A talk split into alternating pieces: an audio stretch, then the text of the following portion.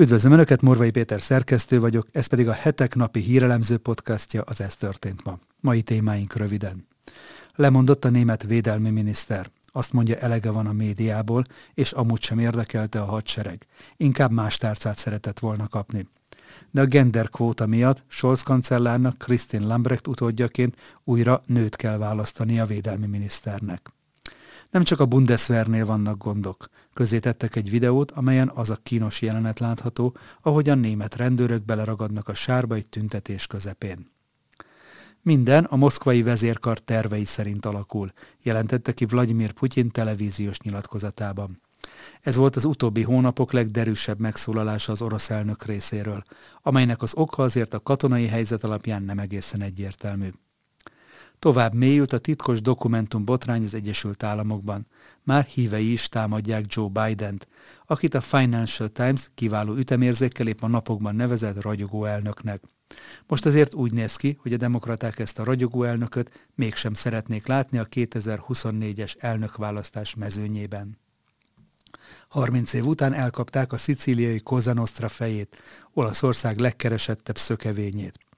Önök a január 16-ai adást hallják, a nap legizgalmasabb híreit és aktualitásokat a hetek válogatásában, amelyeket a videónk leírásában szereplő linkeken el is olvashatnak, csak úgy, mint a hetek.hu oldalon.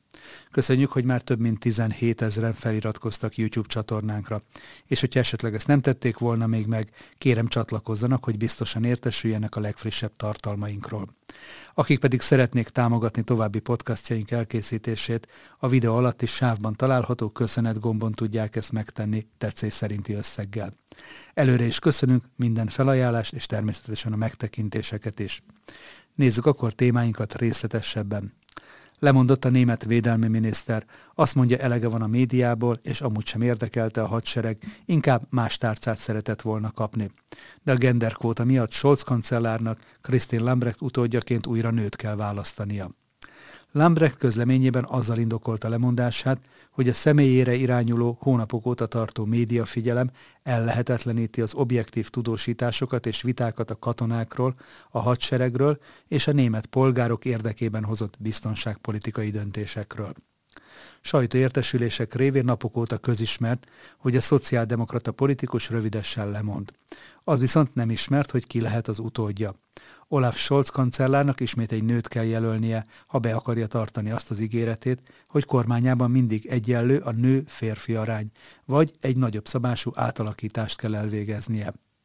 Tovább nehezíti a kiválasztást, hogy a szövetségi kormányt alkotó pártok, az SPD, a zöldek és a liberálisok megegyezése alapján a védelmi tárcát szociáldemokrata politikus vezeti. Egy nagyobb átalakítással ez a feltétel is módosítható azonban. A Bundeswehrt az ország újraegyesítése óta sújtó pénzhiány miatt a védelmi az egyik leghálátlanabb tárca a német kormányban. Mindenkori vezetője gyakran kerül bírálatok keresztüzébe, a többi közt a hiányos felszerelés és a működés képtelen eszközök, járművek miatt. Oroszország Ukrajna elleni támadása nyomán azonban a védelmi lett az egyik legfontosabb tárca a 2021. decemberében felállt Scholz kormányban, mert Ukrajna katonai támogatása és a Bundeswehr korszerűsítése egy 100 milliárd eurós beruházási program révén a legfőbb kormányzati törekvések közé tartozik. Christine Lambrecht viszont nem védelmi ügyekre szakosodott politikus, és köztudott, hogy a végéhez közeledő karrierjét nem védelmi miniszterként tervezte lezárni, hanem a belügyminisztériumot választotta volna. Így azért is sok bírálatot kapott, mert nem a kellő lendülettel és nem a megfelelő szaktudással igyekszik előmozdítani a német haderő reformját. Az 57 éves jogász egy sor melléfogással is nehezítette helyzetét. Legutóbb például azért bírálták, mert a berlini belvárosban mobiltelefonnal felvett újévi videóüzenetében nem lehetett hallani a hangját a háttérben mulatozó szilveszterezők tűzijátékai és petárdái miatt. Nem csak a Bundeswehrnél vannak gondok. Közé tettek egy videót, amelyen az a kínos jelenet látható, ahogy német rendőrök beleragadnak a sárba egy tüntetés közepén. Az egyenruhás német rendőrök az egyik lignit bánya bővítése miatt szervezett demonstráció során ragadtak bele a sárba. Éppen akkor, amikor a tüntetőkkel kerültek szemtől szembe. A videót már több mint 10 millióan nézték eddig meg. A felvételt egy Twitter felhasználó osztotta meg január 14-én a közösségi oldalán. A videó a leírásunkban szereplő linken elérhető. A képeken az látható, amint a rendőrök a Lützrát nevű nyugatnémet faluban megpróbálják valahogy kiverekedni magukat a sűrű sárból. Minden a moszkvai vezérkar tervei szerint alakul, jelentette ki Vladimir Putyin televíziós nyilatkozatában. Ez volt az utóbbi hónapok legderűsebb megszólalása az orosz elnök részéről, amelynek oka azért a katonai helyzet alapján nem egészen egyértelmű. Pozitív az ukrajnai különleges hadművelet dinamikája. Minden a moszkvai védelmi minisztérium és a vezérkar tervei szerint alakul, jelentette ki Putyin orosz elnök a Rosszia egy állami tévécsatorna Moszkva Krem Putyin című vasárnap esti heti magazin műsorában. Minden a Védelmi Minisztérium és a vezérkar tervei szerint alakul. Remélem, katonáink mindent megtesznek majd azért, hogy megörvendeztessenek bennünket munkájuk eredményével, mondta az orosz elnök. Az orosz védelmi tárca legutóbb január 13-án tett bejelentést a Donetsz medencei ukrán erődítményrendszer fontos elemének mondott Szoledár bevételéről. A műsorban Putyin egyébként stabilnak, a Moszkva ellenfelei által előrejelzetnél sokkal jobbnak nevezte az orosz gazdaság helyzetét. Nyilatkozata szerint ez a makrogazdasági mutatókban is megmutatkozik. A munkanélküliség történelmi mélyponton van, és az infláció is alacsonyabb a vártnál, ráadásul csökkenő tendenciát mutat, mondta az államfő. Igor Konashenkov altábornagy, az orosz védelmi minisztérium szóvivője a vasárnapi hadijelentésben azt mondta, hogy az orosz fegyveres erők rakétacsapást mértek Ukrajna katonai irányítási rendszerére és a kapcsolódó energetikai létesítményekre, mely szerint elérte a célját, és az összes kijelölt létesítményt eltalálta. 11 hónapja tart a háború, és úgy tűnik, mindkét oldal ragaszkodik a maximális céljaihoz, legalábbis a nyilatkozatokból ez tűnik ki.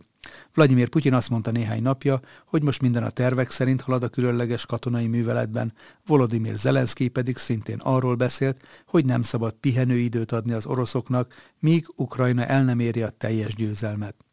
A Hetek Originals mai adásában Somkuti Bálint hadtörténész, biztonságpolitikai szakértő, az MCC geopolitikai műhelyének kutatója volt a vendégünk, akivel arról beszélgettünk, hogy mit vetítenek előre 2023-ra ezek a nyilatkozatok. Sajnos ez a háború nem kompromisszummal fog véget érni, hanem addig tart, amíg valamelyik oldalon be nem következik egy társadalmi vagy katonai összeomlás. A katonai logika és matematika szabályai ebben jelenleg nem Ukrajnának kedveznek, mondta Somkuti Bálint. Az interjút a leírásban található linken tudják megnézni. Tovább mélyült a titkos dokumentum botrány az Egyesült Államokban, és már hívei is támadják Joe Biden-t, akit a Financial Times kiváló ütemérzékkel épp a napokban nevezett ragyogó elnöknek. Most azért úgy néz ki, hogy a demokraták ezt a ragyogó elnököt mégsem szeretnék látni a 2024-es elnökválasztás mezőnyében. Egy vezető amerikai demokrata képviselő szerint Joe Biden veszélyeztette a nemzetbiztonságot azzal, hogy titkos dokumentumokat tárolt otthonában. Adam Schiff korábban élesen bírálta Donald Trumpot, amiért titkos dokumentumokat tárolt a floridai birtokán. A képviselő szerint ezek biztonsági kockázatot jelentenek.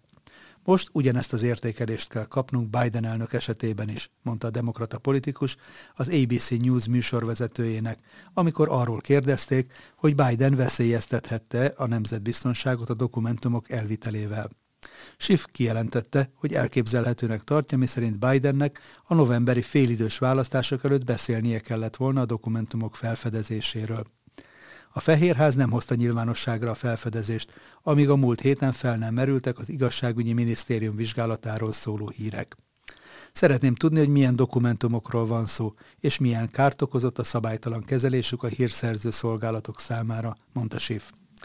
Biden személyes ügyvédei egy régi raktárhelyiség átvizsgálása közben bukkantak dokumentumokra, derült ki a Fehérház közleményéből. Eközben Biden Delaware otthonának garázsában is találtak feljegyzéseket. Merrick Garland, amerikai igazságügyi miniszter, Robert Hur személyében független különleges ügyész nevezett ki az iratok ügyében indított vizsgálat lefolytatására. Az amerikai képviselőház republikánus képviselői szintén vizsgálatot kezdeményeztek a helytelenül tárolt titkos dokumentumok kezelésével kapcsolatban. 30 év után elkapták a szicíliai Cosa Nostra fejét, Olaszország legkeresettebb szökevényét. Őrizetbe vették a Cosa Nostra szicíliai maffia szervezet vezetőjeként ismert és 1993 óta körözött Matteo Messina Denárót, akit Palermo város utcáin egy presszóban fogott el a csendőrség szervezett bűnözés elleni egysége. A hatóságok egy rövid videófelvételt tettek közzé, amelyen látszik, hogyan szállítják el egy fehér furgonnal a férfit. Az akcióban résztvevő csendőrök megölelték egymást, a helyszínen álló emberek pedig megtapsolták a csendőröket. A 60 éves Denaro éppen egy presszóban fogyasztotta reggeliét. Nem tanúsított ellenállást. A közeli Maddalena nevű magánklinikára tartott, ahol hamis személyazonossággal onkológiai kezelésen vett volna részt. Az 1962-ben született Denaro 30 éve vezette az ország körözési listáit. 1994 óta a nemzetközi körözési listákon is szerepelt. A szicíliai Castelvetrano egykori maffia vezérének fiaként 1993-ban vette át a Cosa Nostra vezetését, és azóta keresték a hatóságok.